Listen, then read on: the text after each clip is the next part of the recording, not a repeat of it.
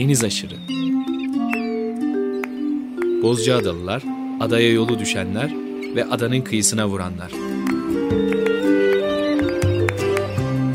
Hazırlayan ve sunan Deniz Pak.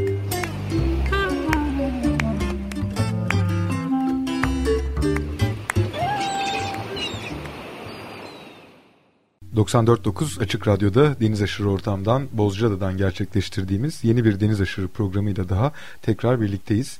Bu hafta geçen hafta olduğu gibi program konuğumuz Kerim Kılavuz Poyraz Liman'daki stüdyomuzdan gerçekleştireceğiz bu programı. Öncelikle tekrar hoş geldin abi.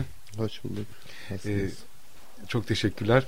Senin de iyi olduğunu görüyorum. Gerçi biraz e, gribal bir enfeksiyonun var gibi duruyor evet, ama. Biraz sanki soğuk algınlığı var gibi. Evet, mevsimsel bir durum galiba. En muhakkak. Havalar soğudu. Evet, rüzgar da yarın artıyor galiba. Değil mi? 7-8 veriyor. Yarın sert veriyor. Yarın öbür gün iki gün sert. Evet. Geçen hafta kaldığımız yerden devam edelim istersen. Ee, ben çok küçük bir şekilde geçen haftayı özetleyeyim. Yani programı e, şimdi dinleyen, geçen hafta dinlemeyen dinleyicilerimiz için. E, Kerim Kılavuz bizim çok sevdiğimiz birisi. Bozca'da da e, yaşayan e, birisi. Kerim Kaptan e, diyebiliriz kendisine. Bozca'da da yıllarca süngerle, balıkla, balıkçılıkla uğraştı. Ama bu arada Hacettepe'de elektrik elektronik mühendisliği e, bitirdi. Bitirdikten sonra bu işi yapmadı ve balıkçılığa devam etti. E, sanıyorum 20 yıla yakın bir zaman balıkçılık yaptı. Denizden soğuduğunu e, hissettiği zaman da e, tam ne yapacağım diye düşündüğü sırada bu diplomada artık işe yaramaz dediği bir anda burada rüzgar enerji santrali kurulmaya başlandı ve o santralin şu anda e, başına geçti. Orayı yönetiyor. Hatta çok e, hoş bir hikaye var. Geçen hafta anlatmıştık bunu teferruatıyla dinleyicilerimize. Benim tayfalarım ne olacak diye bir iş görüşmesi yapmıştı Önder Demirer'le. Önder Bey de Kerim abiye e, tayfalar da bekçi olsun o zaman oraya ve orada e, işinizi birlikte yapın e, demişti ve bütün o yıllarca birlikte balık yakaladığı ekip aynı şekilde Bozcaada'da Rüzgar Enerji Santrali'nde e, birlikte çalışmaya devam ettiler ve bugüne gelen bir hikaye bu. Biz bunun arasından e, hikayelere bakıyoruz. Yanlış anlatmadım değil mi Kerim abi? Yok doğru. Tamam. İstersen bir sonraki programda bu konuyla başlarız diye konuştuğumuz konuyla Hı-hı. başlayalım. Okulu bitirdikten sonra denizi tercih ettin direkt. Ee, evet. Ee, hiçbir tercih, şekilde düşünmedin. denizden yana yaptım. E çünkü denizde kendimi daha başarılı olacağımı hissettim. Ve denizi de çok seviyordum. Yani insan hayatta yapmak istediği şey nedir? En çok hoşuna giden iştir. O prensiple okulu bitirdim. Ondan sonra adaya geldim. Kayaya bindim. Denize açıldım. Ve denizde yıllarca yani daha önceleri okurken sadece yaz aylarında deniz işleriyle uğraşabiliyorduk. Ama bana yetmiyordu. Kışın okula gidiyorduk. Yok dedim ben bu işi yaz kış bütün yıl yapmam lazım. Ondan sonra geldim devamlı kayıkta hatta kayıkta yatıp kalkıyordum. Ve çok da hoşuma gidiyordu. Kayıkta yatmak, hava kaldığı zaman denize açılmak, havanın kalmasını beklemek. Havanın kalması rüzgarın durması anlamına geliyor. Evet, rüzgarın kalmasını beklemek. Ve rüzgar kaldığı zaman büyük bir istekle denize açılmak. Denize dalmak işte ağ, olta yani her türlü denizle ilgili karaya kayıt çekip atma, onların tamirini boyasını yapma. Hepsini siz yapıyordunuz değil mi? Evet. Ee, ve bütün geçim tabi denizden denizdeki yapılan uğraşla oluyordu. Ve yetiyordu. O zamanlar balık da boldu. Yani balık bulamama gibi bir derdimiz yoktu. Hatta sürekli balık avlamıyordunuz. Yani bankadan para çeker gibi balık e, gidip evet, avlanıyordu hatta değil mi? ihtiyaç kadar mesela diyelim yarın bir milyar para lazım. Çok acil. E, hava kaldığı zaman yani bir milyara biz garanti gözüyle bakıyorduk. Çünkü denizde ne olduğunu, nerede ne olduğunu çok iyi biliyorduk.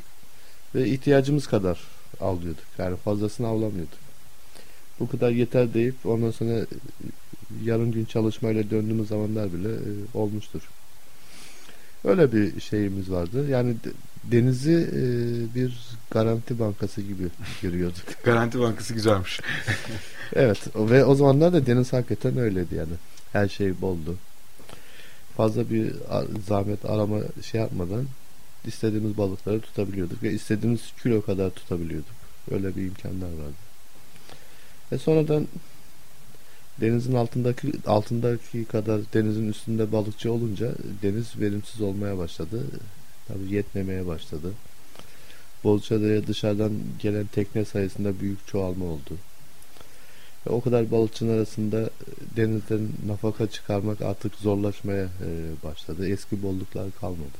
Üstelik en rahat e, biz, konuda davranan kişilerden birisin sen. Çünkü bütün meraları, taşları, etrafı evet. en iyi bilen kişi diyebilirim senin için. Öyle olmasına rağmen e, tekne sayısı çoğalınca artık zorlanmaya e, başladığını hissediyorsun. İstediğin şeyi bilemiyorsun. O gün ne kadar tutacağını artık garanti veremiyorsun. Yani şartlar risk başladı yani. Risk ortamı başlamıştı. E, sonradan bu rüzgar santralı bu da kurulunca Önder Bey'le de bizim eskiden bir tanışıklığımız vardı. İşte öyle olunca benim de üniversitede elektronik mühendisliğinde, mühendisliğinde okumuş olmam. Yani bu da ikinci bir iş dalı oldu bizim için. Evet, öyle olunca artık ikisinden birini tercih etmek gerekiyordu. Artık denizi ikinci plana hatta üçüncü plana bırakmak zorunda kaldım. E, gördüğüm e, en zaten... enteresan kişilerden birisin abi. Yani elektronik Ama... mühendisliğini ikinci tercih, üçüncü plana, ikinci plana atıp yıllarca evet. kullanmayıp e, sadece denizi tercih etmek gerçekten müthiş bir hikaye. İnsanlar genelde ilk önce işlerini yaparlar. Okuluyla ilgili bitirdikleri işlerini yaparlar ve emeklilikte denize dönerler. Sen tam tersini daha ileride ikinci Ama iş şimdi şöyle yapmışsın. insanlarda şu, mesela şu var. Ben çok insandan onu duymuşumdur. İşte emekli olayım işte bir yer alacağım, bir çiftlik hayatı, bir şunu yapacağım, bunu yapacağım falan böyle bir hayaller içinde e, oluyorlar. Fakat emekli olduktan sonra artık güçleri tükendiği için, fiziksel güçleri artık zayıfladığı için o dediklerinin çoğunu yapacak gücü bulamıyor kendisinde ve yapamıyorlar. Çünkü düşündüğü, yapmak istediği şeyler gençlikte olması gereken, yapılması gereken işler. Enerji varken.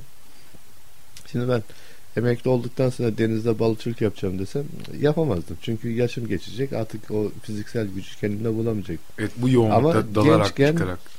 Gençken onların hep üstesinden geliyorsun. Bütün o zorlukların şeylerin üzerinden. Yani ben emeklilikte insanların yapmak istediği şeyi gençliğimde yaptım. Ondan sonra artık durgunluk dönemi geldiği zaman da işe girdim. Çok güzel gerçekten. Ee, evet. Abi tekneye geri dönelim istersen.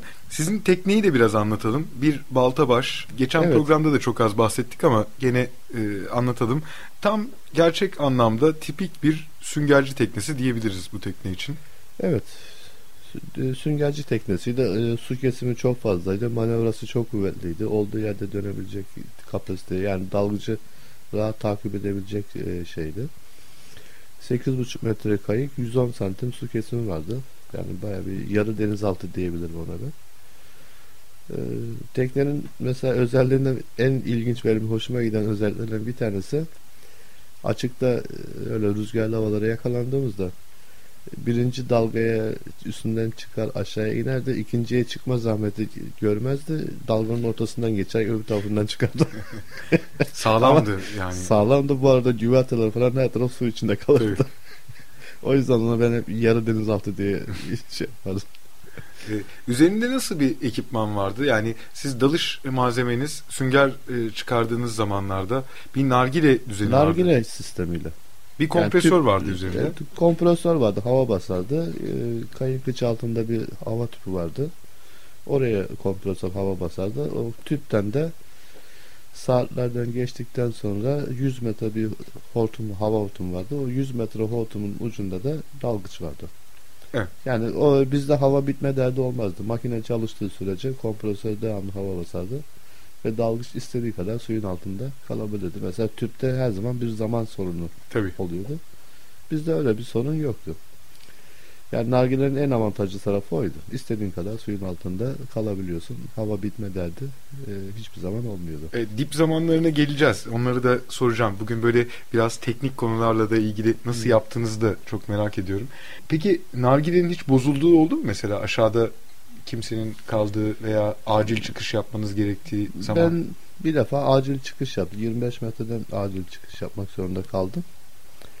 Onda da perane hortumu kesmesin diye peranenin sağına ve soluna kepçe tabir ettiğimiz e, parmaklıklı yani tel kafes şeklinde bir perane muhafaza için alınıyordu.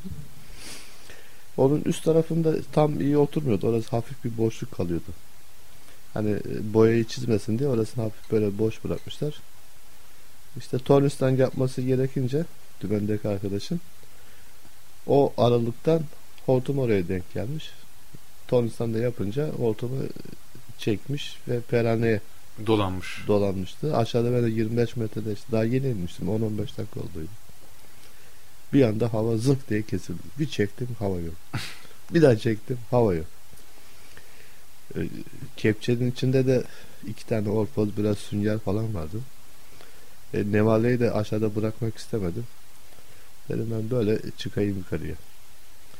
Eğer çok sıkışırsam önce kepçeyi atarım. Daha çok sıkışırsam kurşun kemeri çözerim. Ha onları çıkarmadan serbest çıkış yaptın evet, ama. Serbest. E, şimdi 25 metrede hava aldığın zaman yukarıdaki atmosferde aldığın havanın iki buçuk katı evet. kadar bir. Ondan iki buçuk yani iki buçuk nefes almış gibisin aşağıda. Ve yukarıya çıkışa başladığın andan itibaren suyun basıncı azaldıkça ciğerler içeriden dışarıya doğru şişme yapıyor ve onu hissediyorsun. Akciğer embolisinden bahsediyoruz değil mi? Tabii tabii. Şimdi yukarı doğru çıkmaya başladığın anda ciğerlerin böyle göğüs kafesinin şişmeye başladığını farkına varıyorsun ve ağzından hava kaçırmak zorundasın. Aa diye böyle. Yok e... ben A dememiştim. Değil mi? Ne dedin abi? Sadece hava kaçırdı. Ha, nefes verdin. Çünkü buradan böyle şişmeye başladıkça onu ben zaten farkına varıyorum. Böyle şey oluyor. Biraz hava veriyorum. O zaman rahatlıyorsun. Biraz Hı-hı. daha çıkıyorsun. Gene ciğerlerin böyle dışarıya doğru şişmeye başlıyor. Onu hissediyorsun yani. Yani çok kendini zorlamadan azar azar azar azar yani hiç havasız kalmadan o çok e, rahat bir şey oldu. Böyle havasız kalmadan sürekli ağzından hava kaçırarak yukarıya kadar çıktım. Hiç e, kepçeyi atmaya gerek kalmadı. Kurşun kemeri çözmeye de gerek kalmadı. Rahat bir şekilde. Yani son 3-5 metrede biraz nefes az gelmeye falan. Da fazla kaçırmışım havayı. Hmm. Sibobu iyi ayarla, ayarlayamadık. Ondan sonra oraya da zaten palet kuvvetiyle çıktım. Ve hortumcuya bağırmaya başladın hemen çıkar çıkmaz. Yok hortumcuya bağırmadım. Ne oldu diye neden yani hava kesildi dediler şey Beraneye kaptırdık hortumu. Ha öyle mi falan dedi. Çıktı kayık yakındı zaten. Hemen kepçeyi tüfeği verdim. Ondan sonra Peranenin etrafında o şeyi söktüm. Bir tanesini söktüm. Oradan hortumu çıkardım. Bir yerde ezmiş. Kanadı Peranenin ucu çarpmış. Ek malzemesi vardı kayıkta hemen. Kestik orasını. Ek malzemesini yaptık. Kelepçelerini taktık. Verin tüfeği fileyi dedim. Tekrar aşağıya. Ha, yani, hemen tekrar. E, suya çok alışkın olduğumuz için yani e, bunlar yadırgadığınız bunlar işler değil. Değil. Zaten 22-23 metre ben şeyle dalıyordum. Kendi nefesimle rahat dalıp çıkıyordum ki e, şimdi orada sadece çıkış yaptım 25 metreden. Yani o benim için çok şey değildi. Antrenmanlı olduğum için rahat bir şey oldu. Onun dışında pek öyle fazla bir şey yaşamadık. Çünkü tedbiri hiçbir zaman elden bırakmazdık her zaman kompresörün bakımını yaptınız değil mi? Tabii, Mesela riskli... onun durma ihtimali falan oldu mu acaba diye merak ettim. Yok olmadı. Ana makine stop etti. Hatta şöyle mesela biz sığ sularda dalarken tüpü doldururduk. Kıç altındaki hava tüpünü doldururduk. Ondan sonra makineyi stop ederdik. O bir 15-20 dakika idare ederdi. Hmm. Saat 4 atmosferin altında düştüğü zaman makineyi tekrar çalıştırdık. 8 atmosfere geldi mi istop ederdik. Ki yani gürültü yapıp kafa şişirmesin diye. Mesela öyle çok kullandığımız zamanlar oluyordu. Ama e, hani şunu demek istiyorum. Tedbirli olduğun sürece, işini bilerek yaptığın sürece zaten kaza olayı yaşamıyorsun. Kaza olayı yaşamadığın sürece de herhangi bir risk hiçbir zaman e, oluşmuyor. Peki dip zamanlarını nasıl hesaplıyordunuz? Yani dip zamanlarını hesaplamak ayrı bir iş çünkü. Mesela Bulman'ın tablosu var. Onlar sizde var mıydı? O zaman mesela e, zaman saatleri yani kolumuza taktığımız zaman saatleri ve su altında çalışanları yoktu bizim çalıştığımız dönemlerde. Sadece kolumuza derinlik saati takardık. Zaten dalışa geçmeden önce kaç metreye ineceğimizi bilirdik. O dalış kitaplarından çizelgeden tamam mesela şu metrede yarım saat 45 dakika neyse şu kadar kalacağız. E, dinlenme süreleri de bu kadardır. Onu yukarıda planlardık. Aşağıda da ona göre kalırdık. Ve o zamanı geçmezdik. Geçmiyordunuz. Tam Yani- ona uyuyordunuz. Yukarıda programı yapıp ona göre inerdik. O zaman da sorun olmuyordu yani. Ee, yani derin dalış yapıyor muydunuz abi? Yapıyorduk. 40 metre altı dalışlar yapıyor muydunuz? 60'a kadar en fazla. 60'tan daha derine dalmadım. Mesela 42 metrede dip zamanı 7 dakikadır. Siz aşağıda çok daha uzun zaman geçirdiğinizi düşünüyorum. Tabi o 7 dakika yetmez. Yani 42 metre inip de 7 dakika kaldığın zaman Ancak yani şey, hiçbir şey, hiçbir şey yapamazsın. orada alışır oraya e, intibak süresidir Yani hiç olmazsa orada bir 20 dakika falan kalacaksın. Evet. Ki biraz bir şeyler toplayabilesin aşağıda. Gezebilesin, çalışır, iş Kaç yap- metrede başlıyordunuz beklemeye? Biz mesela tüplü dalışlarda geçerken bu dip zamanlarını diyelim 42 metrede 35 dakikalık bir dalış yapıldı. Bir batık dalış yapıldı. Yukarı çıkarken benim yukarıda beklemeye pek tahammülüm yoktu. 15 metrede ciddi bir tur atardım. Bayağı dolaşırdım. Daha sonra da 6 ve 3 metrede de Tabii, emniyet duruşlarını tabii. gerçekleştirip 9, ondan 6, sonra 3. evet. Oradan da devam Onların ederdim. işte çizelgesi var. Şu anda ben hani rakamlar artık e, pek aklımda değil. Hı hı. O yani dalış cetvelinin verdiği çizelgenin aynısını uygulardık. Hatta 3-5 dakikada biz kendimiz de ilave yapardık onu. E, şeyi de çok merak ediyorum. Çünkü Abi, dediğim gibi tüplü dalışla nargile dalış çok farklı. Nargile dalışta hava bitme sorunu yok. Evet. Tüplü dalışta bu sorun var. aslında daha tehlikeli bu anlamda nargile. Yok Yani ama daha iradeni tehlikeli. kontrol edemezsen Hayır daha tehlikeli değil. Bekleme süresinde ay tüpüm bitti çıkmak zorundayım derdi yok. evet o doğru. Kalk alabildiğin kadar. Mesela çizelge demiş 10 dakika 3 metrede 10 dakika duracaksın. Ben 15 dakika durdum. Benim için bir sorun değil. Biz hani yukarı çıkıp ne yapacaksın ki kayıkta? Orada da duracaksın. Ama yukarı erken çıkarsan risk var. Tabii. E ne kadar geç çıkarsan dinlenmeyi ne kadar fazla yaparsan risk o kadar azalıyor. Bu mantıkla yaptığın zaman nargile avantajlı. E, kompresörünüz ne markaydı mesela? Kim yapmıştı? O Japon malı Sekato'du. Biz onu Gökçeada'lı bir Rum süngerciden satın almıştık. Güzel bir kompresör. Ee, iki pistonlu. Güzel hava, bol hava basardı. Evet, kayış, kayışla ana makineden kuvvetini alırdı. Hı hı. Ve hiç arıza yapmadı yani. Hala Evet. duruyor mu kompresör? Duruyor. Hala, duruyor. Kılavuz teknesinin evet, içinde. teknesinde. Teknede şu anda limana girerken sol tarafta Evet, Evet. Abu Ahmet dedenin altında. Emekliye ayrılmış şekilde. Şimdi o da eski bir yaşlı bir gemici arkadaş baraka olarak kullanıyor tekneyi. Tekne artık son görevlerini yapıyor. o tekneyi e, koru- ko- korunacağını hayal ediyorum hep o teknenin. O zamanla dağılır. Her ta- tahta kayığın şey olduğu gibi güneş, hava şartları, doğa şartları tabii onları dağıtacaktır yani sonuçta. Çöküp Evet. gidecektir. Bir sembol diyebileceğimiz e, bir teknedir tabii. Evet. E, kimden öğrendin dalış işini? Ben yani birisi sana el vermiş olmalı değil mi? Babamdan öğrendim. Baban kimden öğrenmiş? Babam da merak merak yani. Buradaki o zaman süngercilik Rum süngerciler vardı. Biraz onlardan biraz da esas şeyi de e, çubuklu dalgıç okulunda. Hı. Askerlerin şeyler bizim hep onların şeylerini kullandık. Çizelgelerini kullanıyorduk. Yani esas teknik bir dokümanı. Bir de çok meraklı eski dalgıçlarda çok şey vardı. Diyaloğu vardı. Bütün o dönemdeki eski dalgıçların şey çoğunu bilir, tanırdı yani. Onları İstanbul'da buldu, konuştu. Giderdi yani incelerdi işini. Evet, evet, evet. Evet çünkü karasal yaşantıyı tercih etmemiş, denizi tercih etmiş. Bir de Evet. denizi bırak dibini tercih etmiş. Evet, evet. Ki bu dibi. e, yani 1960'lı yıllardan bahsedersek değil mi? Yanlış Evet, söylemiyorum. Doğru. 60'lı yıllarda deniz dibini iş için tercih eden insan Sayısı sayısının ne çok kadar az. az olduğunu Çok azdı, evet. söylemek zorundayız. O zaman kıyılarda kimse yoktu. Kıyılar boştu. Çok enteresandır. Hala bile Bozcaada karacı bir toplumdur mesela. Değil mi? Hı. Karasal bir toplumdur. Bozcaada da esas yerleşik insanlar karayla uğraşır. Denizle pek uğraşan çok azdır. Evet. Gökçeada'da da bu böyle. Hı. Ee, hep herkes bağına Gözü bahçesine doyuyor. bakar. İnsan denize baka baka gözü doyuyor. Evet, bir söylem vardır. Adalılar e, denize arkasını döner oturur diye. Her zaman sandalyede, kahvelerde bütün düzenek öyledir. Manzaradan Adam, e, daha tabii, kaçılır. Göz, gözü doymuş. Denizi görmekten gözü doymuş. Tabii. Hatta bıkmış, yılmış bile diyebiliriz bazı durumlar için. Biz hiçbir şekilde yapamıyoruz. Tabii denize arkamızı döndüğümüz çok oluyor ama bıktığımız söylenemez. Yok ben hala bıkmış değilim ama e, yaşam icabı artık denizden çıkmak zorundayım. Çünkü deniz genç insanı istiyor.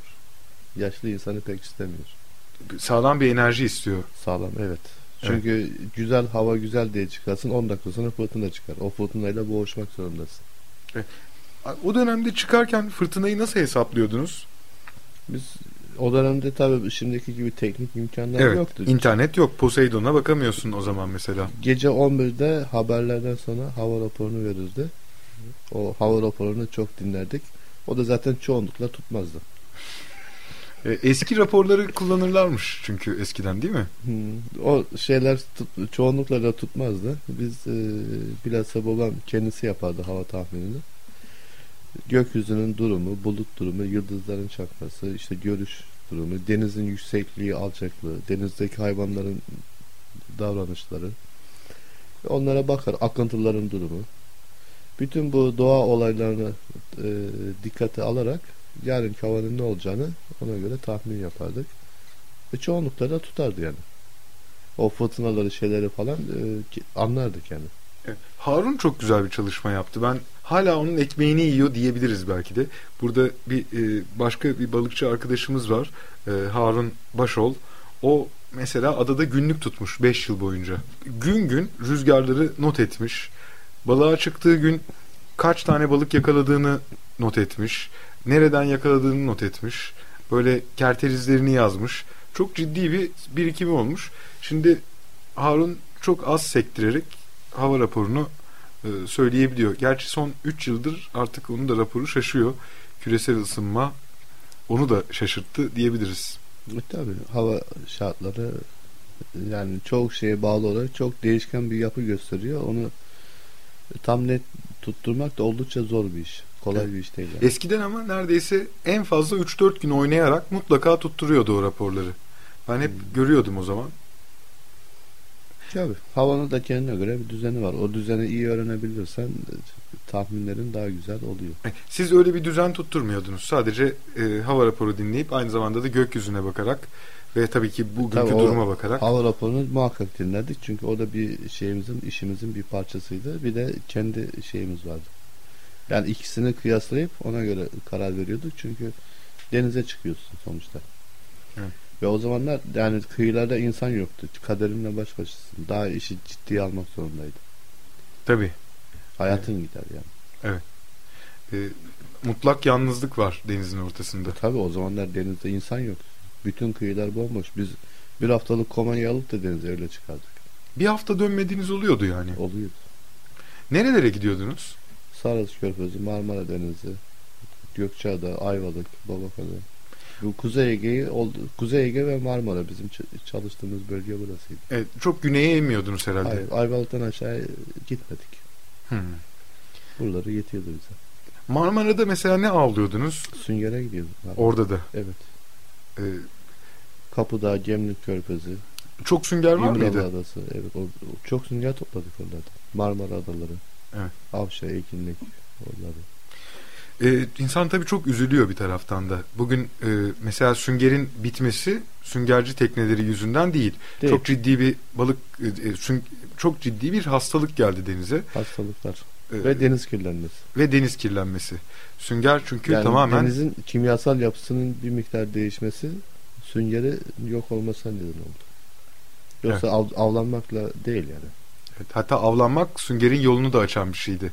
Çünkü evet. oradaki e, kalan kalıntısından tekrar yeni bir sünger tabakası geliştiriyordu. Muhtemelen 5-6 yıl arayla aynı kayadan birçok sünger topladınız siz de tabii, değil mi? Tabii devamlı hep aynı yerlerden topluyorduk. O bir yandan büyüyordu, yetişiyordu. Evet, süngeri budamak gibi bir şey yani neredeyse. Yani öyle, öyle diyebiliriz. Sonradan bir takım yasaklar falan kondu. Hatta yasağı koyan arkadaşların birisiyle görüşmeye yani siz bu yasağı koyuyorsunuz ama bu yasan yani süngerin yetişmesine bir faydası olmayacak. Yani sünger zaten hastalıklar süngeri kırıyor. Bırakın bunu biz yani toplayabildiğimiz kadar toplayalım. bu sünger zaten yok olup gidecek. Yani ne toplarsak o kar olacak. Yok hayır. Toplanmadığı zaman bu kendisi daha çok çoğalacak tezini sürmüşlerdi ama gerçek öyle olmadı. E, yani su ürünleri sirkülerini yanlış hazırladılar yanlış o yıllarda. Yaptılar. Evet.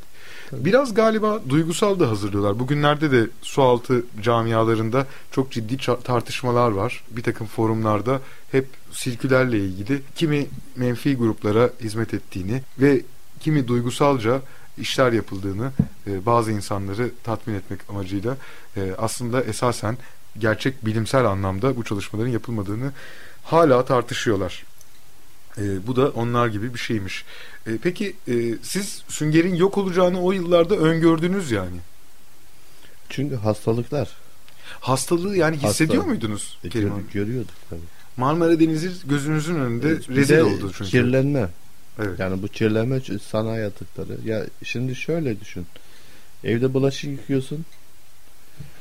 Bir, bir şekilde bu kimyasal madde oradan nereye gidiyor? Denize gidiyor. E, bu bir tane değil, bütün şehirler şeylerin düşün. Evet, fabrikaları, deterjanları, fabrikalar. Yani en kentler, basitinden evet, bulaş, çok... yıkadığınız bulaşığın deterjanı. E, bir kaba süngeri koy, 3-5 damla da bulaşık deterjanı koy bakalım ne olacak sünger. Değil mi? Evet. Üstelik e, suni sünger bile o noktaya geliyor. E, Doğal sünger çok daha çabuk korozyona uğruyor. Yani çok basit bir deney işte. Yani bir kap koy, içine sünger, canlı süngeri koy. İki damla da deterjan at bak ne oluyor. Evet. İki gün sonra da bak süngere. Bugün insanların konusu olmaya başladı e, çevre maliyeti. Yani, yani çevreyi kirletmenin çok ciddi bir maliyeti olduğu bütün dünya insanlarınca yavaş yavaş konuşulmaya başlandı ki oldukça da e, geç kalındı. Sünger bunlardan bir tanesi. Evet Sünger en canlı örneği. İlk gidenler. İlk gidenlerden. Hı hı. Şu anda yok mu Kerim Çok abi? az. Çok az. En son daldığında benim çok sünger topladığım taşlarda sünger diye bir şey göremedim. Ki oraları mesela en verimli yani süngerin en bol olduğu yerlerde oralarda sünger diye bir şey yok. Şimdi tek tük kıyılarda işte yavaş yavaş yani, yani yok denecek kadar işte sünger var. E, deli sünger görüyorum daha ziyade. O daha farklı bir şey. Daha dayanıklı. Hmm. İlk önce akıllı süngerler e, şey oldu, kırıldı. Evet, süngerlerin tabii bu arada türleri var. Ee, siz de e, her tabii, süngeri tabii. toplamazdınız. Toplamazdık. Ee, Topladığımız süngeri akıllı sünger diye tabir ederdik. Toplamadıklarımıza bunlar deli sünger diye. Çünkü bize denildi. Bunlar deli işe yaramazdı. süngeri tabii sen hani yıllarca süngercilik yapmış birisi olarak süngeri çok iyi tanıdığından eminim uzaktan yaklaşırken deli olup olmadığını, akıllı olduğunu tabii, e, tanırdın. Onun yüzeysel yapısı göz alıştığı zaman onun yüzeysel yapısından hemen deli akıllı olduğunu ta uzaktan anlayabiliyorsun. Evet. Bir de bir parmak testi vardır.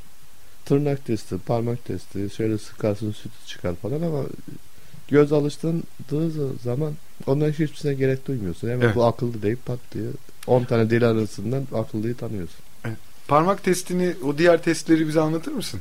E şimdi deli süngerin iki çeşidi var. Bir tanesi çok yumuşaktır. Tuttuğun anda böyle koparırsın hiç zorlanmadan parça koparırsın süngerden. Bir tanesi vardı kayış gibi serttir. Ee, parça koparmak değil yerinde oynatamaz. Hı hı. Ve serttir. Üstündeki derisini bile böyle tırnağınla şey yapamazsın. Kazıyamazsın. Kazıyamazsın. Yani. Şimdi ya çok çabuk yırtılır ya hiç yırtılmaz. Akıllı süngerin derisi çok çabuk soyulur. Tırnağınla hemen üstünün siyah derisini şey yapabilirsin. Bir de sıktığın zaman akıllı süngerden süt çıkar beyaz bir süt. Deli süngerde o süt yoktur, çıkmaz. Yani bu ilk başlayanlar için bunlar bu testler. Evet. Ama görüntü her zaman farklı. Akıllı süngerle deli süngerin bir görüntüsü farklı, gözünek yapısı farklı. Biz o e, gözenek yapısından hemen şey yapardık. Ama ilk zamanlar biz de akıllı mı deli mi diye çok tırnatladık yani. Değil mi? evet. Hatta şaşırıp öbürüne e, Evet hatta filede sonra. filenin yarısı akıllı yarısı deli çıkardı. Güvertede bizim ustalar onlar ayıklardı. e, sonra sonra öğreniyorsun tabii alışıyorsun. Evet, e, çıkar yani çok büyük boyutlarda sünger çıkardınız mı? Mesela tek sünger çıkarttığın en büyük sünger böyle masa kadar falan bir sünger çıktı mı hiç? Yok o kadar çok büyük sünger bulmadım da yani bir kova büyüklüğünde falan sünger çok topladım. Çok güzel formları da vardır o tabii, süngerlerin. Tabii değişik böyle hakikaten hani vitrine koyacak gibi değişik e, desenli böyle orijinal şekilde süngerler vardı ama onların hiçbir elimde kalmadı. Hep aa bu çok güzelmiş ben alayım bu iyiymişti ben alayım evet. Hep gitti yani. Evet. Bir de şeyi çok severim e, yani suyun altında bunu e, süngerleri yaşıyorken görüp e, aynı zamanda da e, onlarla bir şekilde haşır neşir olmaktan ben de çok büyük bir mutluluk duyuyorum. Bugünkü kuşağında en büyük kayıplarından biri olduğunu hep konuşuyoruz zaten. Bu da evet. böyle bir gerçek. Kimi süngerlerin üzerinde balıklar yatar. Mesela Orfoz bayılır sünger üzerinde yatmaya. Ve tam hani dersin ki en güzel yatağı bulmuş. Görüyordunuz herhalde siz de çok. Evet, Orfoz öyle güneşlenmeyi çok seven bir hayvan. Gündüzden yuvasının ağzında, yuvasına yakın bir yerde yatar. Resmen yatar. Evet. Yan, yan gelip yatar.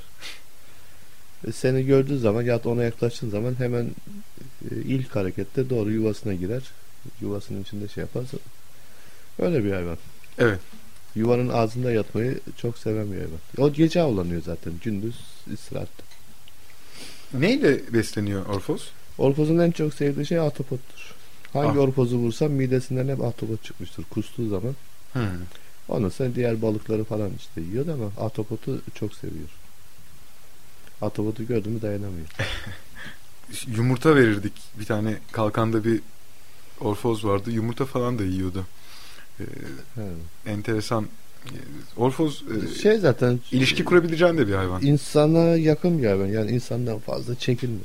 Uğraştığın zaman evcilleşebiliyor. Aynı karadaki koyun keçi gibi. Denizin de koyun keçisi gibi bir şey. Bir şey. Evet.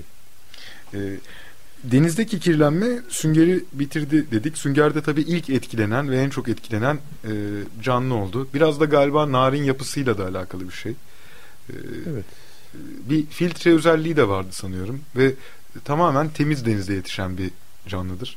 Dünyadaki sünger durumunu da seninle konuşurken çok merak ettim. Acaba e, dünyanın başka coğrafyalarında sünger hala devam ediyor mu diye e, merak ettim. Tamamen bittiğini ben de düşünmüyorum. Çok eser miktarda sünger kaldığını e, düşünüyorum. Ama bizim denizlerimizde oldukça azaldık, azaldığını söyleyebilmek evet. e, mümkün. Doğru. Deli ve akıllı e, sünger ayrımından bahsettik. Akıllı süngerlerde e, yani çıkartılıp kullanılan sünger akıllı sünger olarak tabir ediliyor süngerciler arasında. Akıllı süngerlerin kendi arasında türsel farklılıkları var mıydı? Var tabii. O. Akıllı sünger de kendi e, kaba sünger, e, mantaba sünger, melat bir de ipsatur. Dört tür. Dört tür vardı. Kaba sünger gözenekleri çok geniş. O yüzden kaba sünger diye. Saçaklı püsküllü biraz değil mi? Gözenekleri çok büyük. Çok iri gözenekli.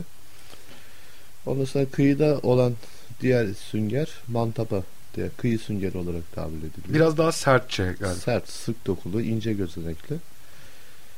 Derin sularda işte mantabanın biraz daha değişiği şöyle ortası konik vazo gibi oluyor ve daha yumuşak bir dokuda oluyor. Çünkü derin suda olduğu için sık, sıkı değil şeyi. Dalgalara tabiat şartlarına çok fazla maruz kalmadığı için daha e, yumuşak yapıda. Ona melat diye tabir ediliyor. Bir de ince çarşaf gibi olan bir sünger var. O da yaprak gibi olur. Bazen vazo şeklinde de olur. Ama et kalınlığı incedir. Ona da ipsatur deniliyordu. Melat ve İpsaturo deniz, derin sularda çıkan sünger daha diğer süngerlerden parasal yönden daha değerliydi. Hmm. E, derin suda olması zor ulaşılabilir olması da o değeri arttıran Arttırır, özelliklerden biraz biri. daha gözünek yapısı daha narin daha güzel yani. Hmm. Böyle sert değil yani yumuşak bir dokusu vardı daha kibardı yani. Süngeri temizlik dışında herhalde kimi kimyasal e, işlerde de kullanıyorlar diye düşünüyorum. Ben, onları duyuyor. Ben tam net olarak bilmiyorum nerede kullanıldığını ama en çok kullanıldığı yer temizlik malzemesi olarak. Zaten o suni sünger çıktıktan sonra deniz süngerinin şeyi değeri bayağı azaldı. Hmm. Daha önce kıymetli bir malzemeydi deniz süngeri. Evet. Suni sünger çıktı. Deniz süngerinin pabucu dama atıldı. Ve zaten Ve ondan sonra deniz o suni sünger çıktıktan sonra sünger piyasası bayağı bir durgunlaştı. Satışlar azaldı. Siz Fiyatlar... kime satıyordunuz süngerlerinizi çıkarttıktan Yunanistan'dan tüccarlar geliyordu onlara satıyorduk. Ha direkt Yunanistan'a satıyordunuz. Hı, öyleydi. Pazar öyleydi. Hı. Adaya geliyorlardı onlar Geliyorlar. Buraya gelip alıyorlardı. Ya adamlara geliyordu alıyordu. Ya da buradan bir kişi topluyordu onların adını. Hı. Ondan sonra yollanıyordu. Yani Yunanistan'a gidiyordu. Evet, onlar da herhalde muhtelif Avrupa'ya şey onlar pazarlıyordu. Evet. Akıllı akıllılarmış bu konuda. Ee, adada sizden başka süngerci var mıydı? Evet. Uzun yıllar yoktu. Ben Rumlar vardı. Sonra Rumlar gittikten sonra uzun yıllar biz şey yaptık. Bizden başka da pek yapan fazla olmadı. her balıkçı teknesi, dalan balıkçı teknesi mutlaka sünger çıkartır ama kıyı süngeriyle uğraşır. Hı hı. Bu nargile düzeni olan ve gerçekten süngercilikle de ilgilenen tekne sayısının az olduğunu Evet. e, düşünüyorum. Ada bağcıydı. Yani denizle uğraşan fazla insan yoktu. Evet. E, ya tekrar e, babana geri dönecek olursak Rum ustalardan öğrendi dedin. Kimi balıkçılarla e, O herkesle di- diyalog kurdu o konuda. evet gereken herkesle konuştu. Evet. O Evet. dönemde kimler varsa tanı bulabildiği herkesle hep bu konuyu öğrenmeye çalışıyordu. Onun söylediği ve senin hatırladığın benim ustam budur veya e, şunlardan çok şey öğrendim. Bu adamlar çok enteresan adamlardı. Bak eskiden şu teknikle çalışıyorlardı dediği de- e, bir ayrıntı hatırlayabiliyor musun? Yok yok o esas şeylerini çubuklu dalgıç okulundan aldı. Hı hı. Teknik. Evet onu Kesin. söylemiştin. Yani esas tekniği oradan aldı. E, Çubuklu Dalgıç Okulu dışarıdan mesela yeni yeni Askeriydi. kursiyer kabul ediyor. Yaz aylarında belli periyotlarla e, dalış eğitimi verdiriyor. Ama e, eski dönemde de bu eğitim devam ediyor muydu? Gidip dışarıdan Bizim süngercilik takımlarını onlar gelip denetiyorlardı. ha anladım.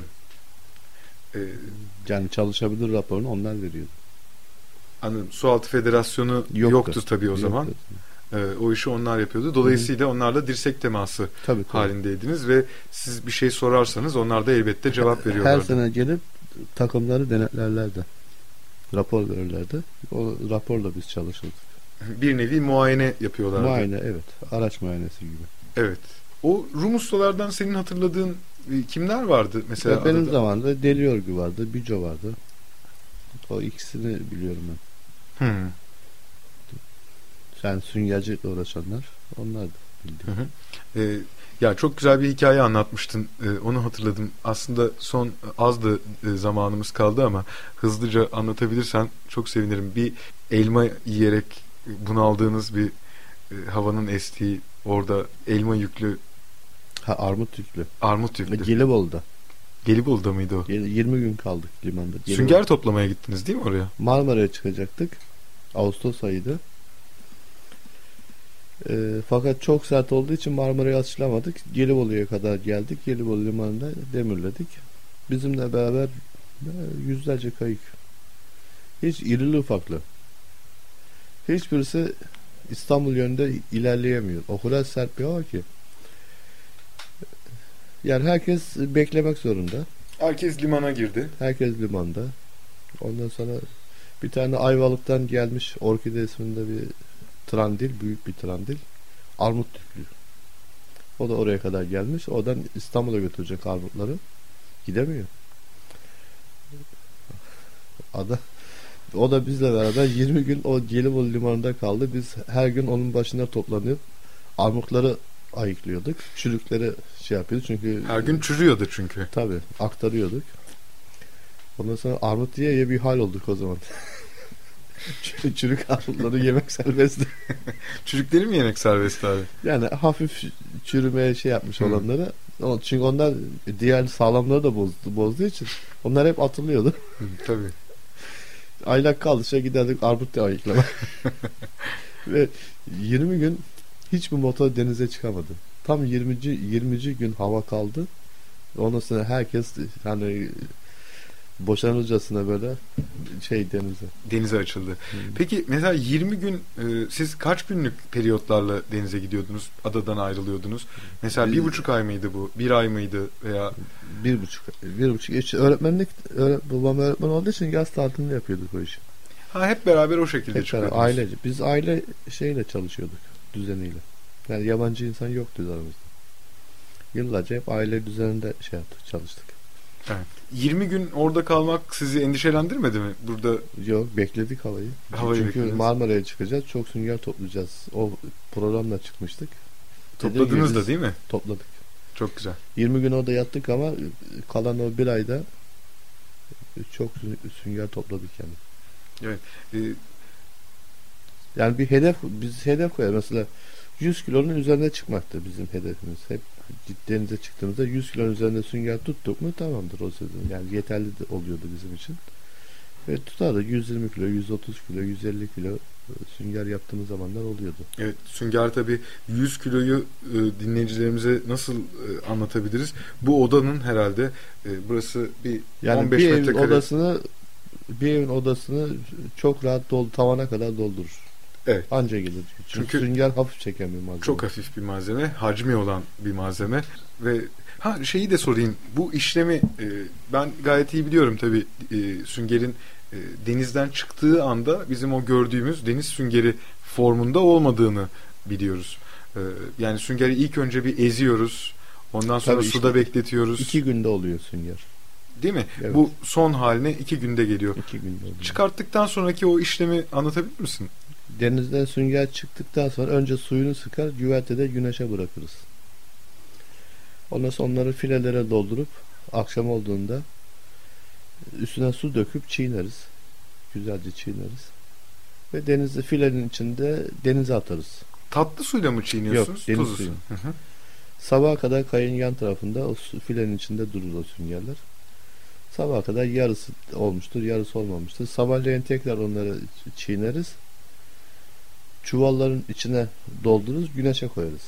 Güneşte onlar böyle kızar, şey yapar, ısınır, bayağı şey yapar böyle. Akşam tekrar çiğneyip, güzelce su döküp çiğneyip tekrar denize atarız. Ertesi gün sabah çiğneyip kayı aldığımızda artık e, olmuştur. O şey iki, iki gün sırf çiğnemek. Bütün sermaye bu. Su döküp çiğne, su döküp çiğne. Onun içindeki derisi işte şeylere e, denize karışıyor. Garip bir sıvısı var oluyor değil mi onun? Bir Hı. köpüklü gibi. Bir de o sıcağı da bulunca kokardı biraz. Çok kötü kokar evet. Kötü kokar. Evet. O yüzden süngerci kayıklarını limanlarda istemezlerdi. Öyle miydi? evet. E, kokar çünkü koku yapıyor. Hı. Sonuçta bir şey bir canlı ölüyor yani.